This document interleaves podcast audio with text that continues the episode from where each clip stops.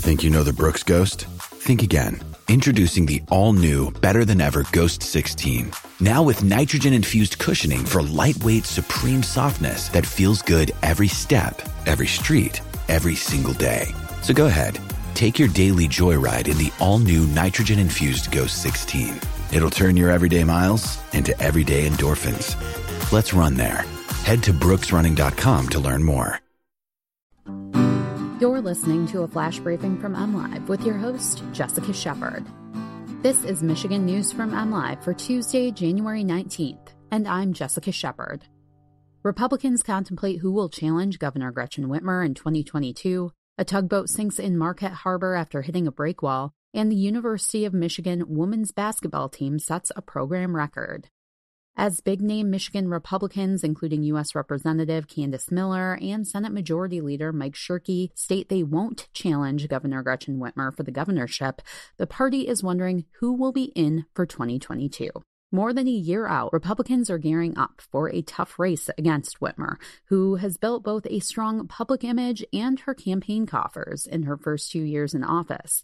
But Republicans see key weaknesses, including that Whitmer's executive orders designed to stop the spread of the coronavirus angered many last year. Plus, the conventional political wisdom says in a midterm election, the party that controls the White House tends to do worse. Two names new to statewide politics, Bob Scott and Austin Sheng, have already filed to compete in the Republican primary.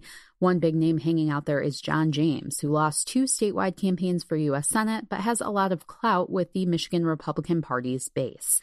I think we will have a good, strong candidate in 2022. Who that is at this point, I can't say, said Michigan Republican Party Communications Director Tony Zammit. There's danger of oil and gas pollution in Marquette Harbor after a tugboat crashed into the breakwall and then sank. At 11:40 a.m. on Friday, January 15th, the U.S. Coast Guard received a report that a tugboat sank near the breakwall in Marquette. The 30 foot vessel lost power and struck the breakwall due to weather conditions. Two people who were on board were able to safely leave the tugboat, and no injuries were reported. The tugboat is completely submerged in 26 feet of water just off the breakwall. There is no sheening coming from the vessel, which means the spill is not certain. The maximum pollution potential is 100 gallons of oil and diesel fuel. The tugboat owner has begun efforts to salvage the wreck. Coast Guard pollution responders and the Michigan Department of Environment, Great Lakes, and Energy are working to mitigate environmental damage. Michigan continues to climb in the Associated Press Top 25 Women's Basketball poll. In this week's poll, which was released Monday, the 10 and 0 Wolverines moved up two spots to number 11. It's their highest ranking in program history. The team rolled in its only game last week, downing Wisconsin 69 40 for the program's first ever 5 0 start in Big Ten play. Its previous best overall start was 7 0. Michigan's scheduled game against Michigan State on Monday was postponed because of COVID 19 issues with the Spartans program. The Wolverines, one of four ranked unbeaten teams remaining, will face their second ranked opponent of the season when it travels to number 17 Ohio State on Thursday. Louisville is currently number one after Stanford was upset last week.